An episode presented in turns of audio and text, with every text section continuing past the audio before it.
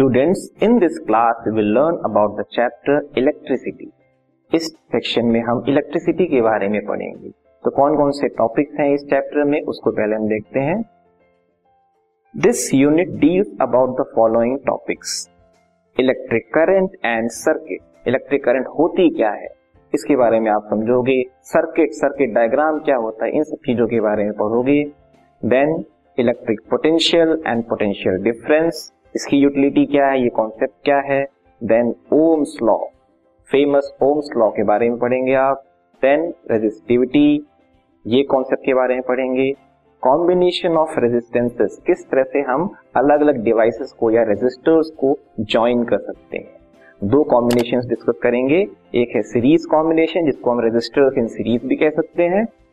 दूसरा है parallel combination जिसे हम बोलेंगे रेजिस्टर्स इन पैरेलल इसके बारे में भी पढ़ेंगे हम। देन करंट का हीटिंग इफ़ेक्ट क्या है? Heating effect of electric current इसके एप्लीकेशन को हम देखेंगे। किस तरह से करंट का हीटिंग इफ़ेक्ट हम यूज़ में लाते हैं डेली लाइफ में? देन इज़ इलेक्ट्रिक पावर ये नॉर्मली यूज़ होता है कि ये डिवाइस जो है इलेक्ट्रिकल डिवाइस जो है, इसकी पावर क्या है, इसकी पावर रेटिंग क्या है, इन सब चीज़ों के बारे में हम पढ़ेंगे। ठीक है?